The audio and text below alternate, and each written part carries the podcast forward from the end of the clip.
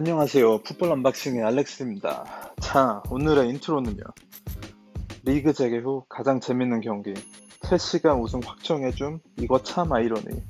You'll never walk alone. 드디어 리그 victory. 더 치열해진 탑4 싸움. 첼시는 아직 4위.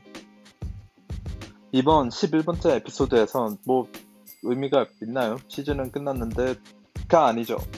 아무리 리그 우승은 확정이 되어도 탑4, 탑6, 강등 등등 아직 확정 안된 부분들이 많습니다. 리버풀의 첫 프리미어리그 우승, 리버풀 팬들에게 축하합니다. 그것도 리그 역사상 가장 빠른 우승인데요. 7경기를 남기고 2017년 18 시즌에 맨시티가 5경기를 남기고 우승을 했던 기록을 제친 거죠. 제가 에피소드 소개에 첼시가 우승을 확정시켜준 게 아이러니라고 했는데요. 이건 2013-14 시즌 때 있었던 어, 일명 제레드 슬립을 언급한 겁니다. 많은 분들은 기억하시겠지만 이 시즌 때 리버풀이 우승 문턱까지 갔다가 시즌의 세 번째 마지막 게임에서 무리뉴의 첼시와 붙었습니다. 어, 16연속 경기 무패를 달리고 있었던 리버풀은 0대0 상황에서 제러드가 이제 하프라인에서 동료의 패스를 컨트롤 미스를 해서 균형을 잃고 공을 잡으려고 했더니 발을 헛디뎠습니다. 영어로 이걸 slip이라고 하죠. 이때 이제 첼시 스트라이커 뎀바 바는 웬떡이냐 하면서 공을 갖고 앞으로 돌파해서 골을 넣었습니다. 시합은 결국 지고 결국 리그 우승은 펠레그리니의 맨시티에게로 갔습니다. 하지만 드디어 리버풀이 우승을 했으니 그 전에 있었던 그 리버풀의 주요 선수들은 어떤 기분일지 궁금하네요. 특히 제라드가 참 많은 감정을 느낄 것 같아요. 어, 리버풀의 레전드인 케니 달글리시, 닉네임 킹 케니는 첼시 경기장에 있었는데요. 첼시 승리에 너무 기쁜 나머지 우는 모습이 보였습니다.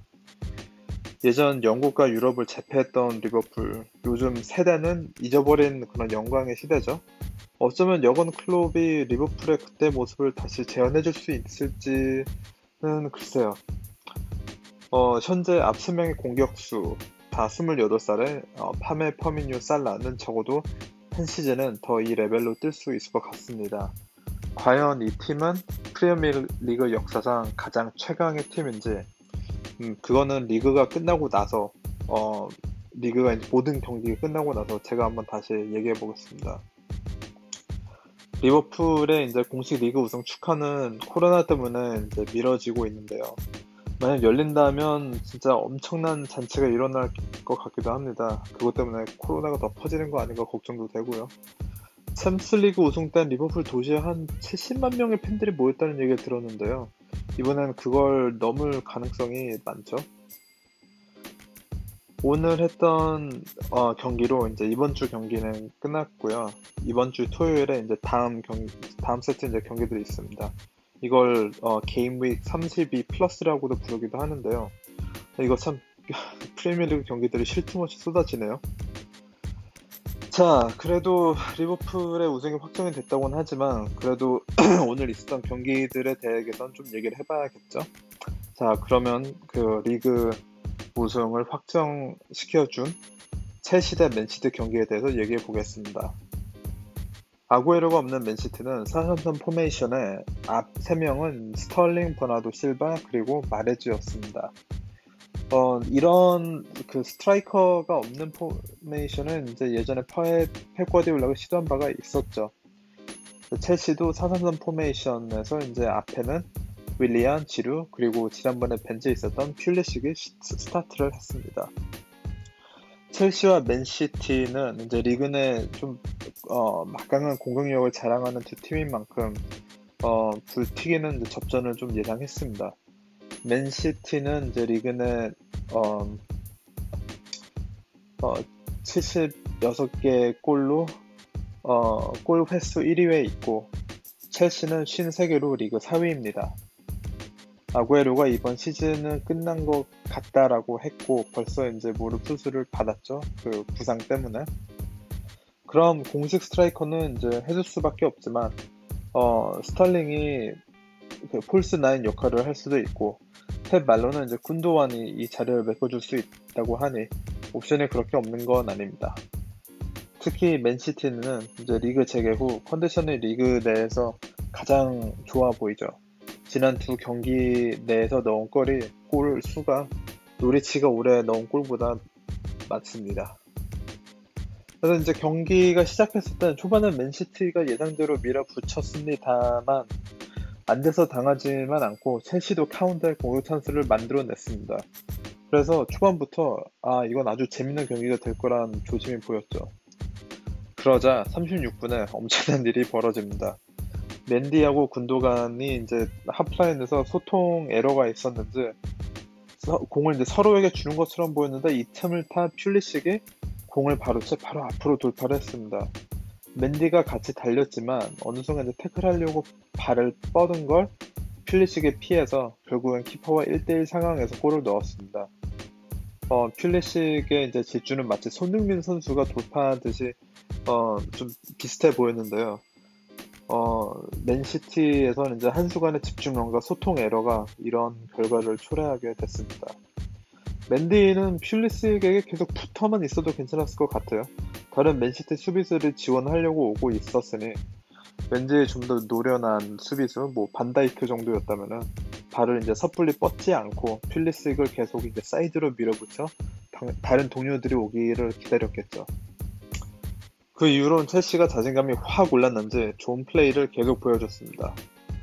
계속되는 맨시티의 공격에 조직적인 수비를 펼치고 때로는 이제 double team으로 압박을 가하고 결과적으로 스털링하고 마레즈는 이제 제대로 돌파를 하거나 플레이를 펼칠 수가 없었습니다.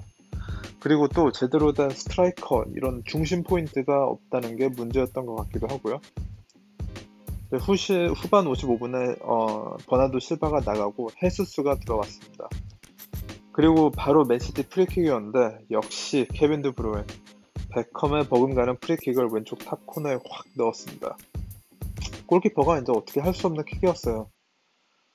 또 하나 얘기할 게 이제 57분에 에더슨이 첼시 코너킥을 잡고 바로 앞으로 달려서 공을 굴려서 다비드 실바에게 주고 실바는 two touch로 앞으로 달려가는 드브루인에게 연결하고 드브루인은 원터치로 상대 진영 오른쪽 아니 왼쪽에 있는 헤스스에게 패스를 해주고 헤스스는 또 이제 원터치로 박스로 달려가는 스털링에게 패스를 해주고 무려 4터치로 맨시티 페널티 박스 안에서 상대방 페널티 박스 앞으로 간 거죠. 스털링은 이제 달려오는 케파를 살짝 넘기는 슛을 쐈지만 이게 운이 없게 포스트를 맞고 나왔습니다. 이게 만약 성공했다라면 이번 시즌 최고의 팀 플레이라고도 할 수 있을 것 같은데요. 적어도 최고의 counter attack. 그런데 안타깝게도 맨시티에겐 71분에 퓰리식이 이제 아 뭐 두 번째 골을 넣을 수 있는 찬스가 왔습니다. 그러니까 첼시는 계속 이렇게 찬스를 만들어낸 거죠.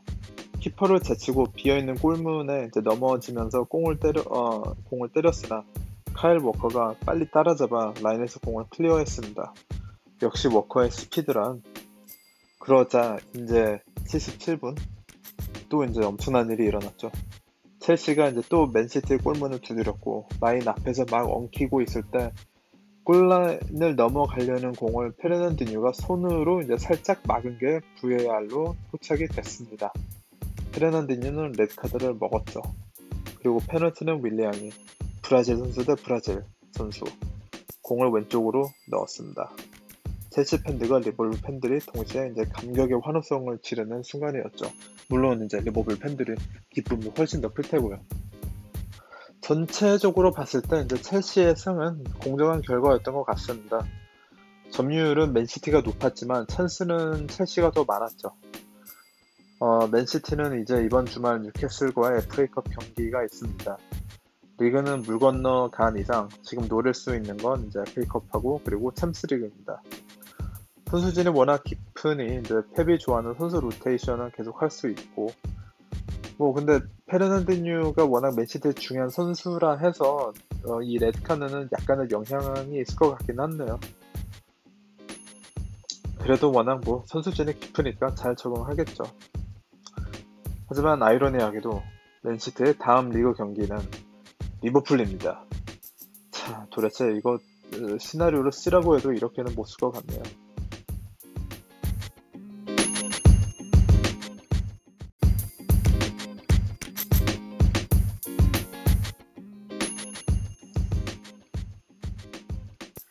자, 다음 경기는 이제 어, 아스날 사우스햄튼입니다. 아, 사우스햄튼 아스날이라고 불러죠. 죄송합니다. 자, 아스날은 드디어 락다운 후 2대 0으로 첫 승을 기록했습니다. 이건 아테타에게는 첫 원정 경기 승인 거죠. 골은 어, 21살의 은케티아하고 20살의 조 윌럭이었습니다. 오늘 어, 또 다른 아스날의 영 플레이어 사카까지 좋은 활약을 한 걸 보면 아스날 팬들은 이렇게 팀에 이렇게 많은 유망주들이 있다는 것에 이제 만족을 하셔도 될 것 같습니다. 아스날의 첫 골은 사우스햄튼 골키퍼 메카시의 실수로 얻었습니다. 메카시는 이제 수비수 벳날에게 패스를 받고 은케티아의 압박에 뭐 순간 당황했는지 아니면 집중력이 떨어졌는지 이게 앞으로 패스를 했는데 은케티아가 이걸 커트를 한 거죠. 그리고 빌 골문에 빈 골문에 공을 넣었습니다. 이런 게 이제 골키퍼에게 낭몽 같은 순간인데요. 참 아스날에도 이런 눈이 생기기도 하네요. 경기 내내 사우샘튼은 공격을 이제 퍼부었습니다. 볼 점유율도 약간 더 높았고요. 또 후반이 시작되면서 스트라이커 셰인롱이 들어와 공격에 가자 했지만 아스날의 골문은 열리지 않았습니다. 어, 이제 85분에 사우샘턴 수비수 스티븐스가 오바메양을 페널티 박스 바로 앞에서 파울해서 레드카드를 받았습니다. 이는 또 사우샘턴의 이제 실수로 일어난 일이었는데요. 도대체 피곤함을 못 느끼는 오바메양이 이제 패스 미스를 한 걸 보고 동물처럼 휙 앞으로 뛰쳐나가서 공을 이제 가로챘을 때 그때 이제 스티븐스가 파울을 한 겁니다. 마지막 선수였으므로 last man이었으므로 이제 어, 바로 레드 카드죠. 여기서 이제 라카제트가 프리킥을 찼는데 이게 벽을 맞고 라카제트가 다시 슛을 쏘고 매카시가 이제 막았지만 잡지는 못해서 이제 튀어나온 골을 공을 스무 살의 윌록이 찔러 넣었습니다.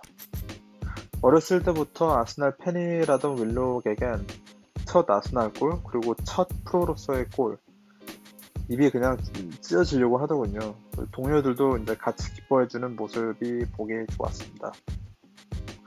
아스날은 전체적으로 봤을 때 수비진이 뭐 매우 탄탄했던 건 아니지만 특히 롭 홀딩이 이제 크로스를 많이 헤딩으로 밀쳐내고 어, 좀 전체적으로 침착한 모습을 보여줬습니다.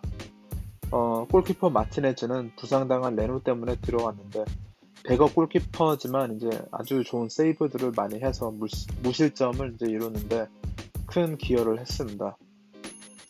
사우샘튼은 지금까지 이번 시즌 홈 경기를 10번 졌고 이보다 홈 경기를 더 많이 진 팀은 없습니다. 근데 이 기록은 이제 네, 계속 더 심해져 가네요.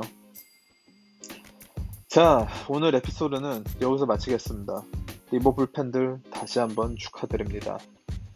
이게 리버풀의 옛 영광 시대를 다시 이제 재현하는 시작하는 그런 순간일까요? 글쎄요. 펩의 맨시티가 리그 우승을 했을 때도 뭐 비슷한 얘기를 사람들이 했지만 리그를 장악하는 것은 뭐 오래 가지는 않았습니다. 바로 클롭의 리버풀 때문이죠. 다음 시즌에는 이제 더 강해진 모습으로 돌아온 맨유, 첼시가 있으니 top 6 팀들 내 싸움이 더 치열해질 것으로 예상이 됩니다. 하여튼 그런 부분은 리그 모든 경기들이 끝나고 나서 더 자세히 다루도록 해보겠습니다. 그럼 다음 에피소드에서 만나겠습니다. 감사합니다.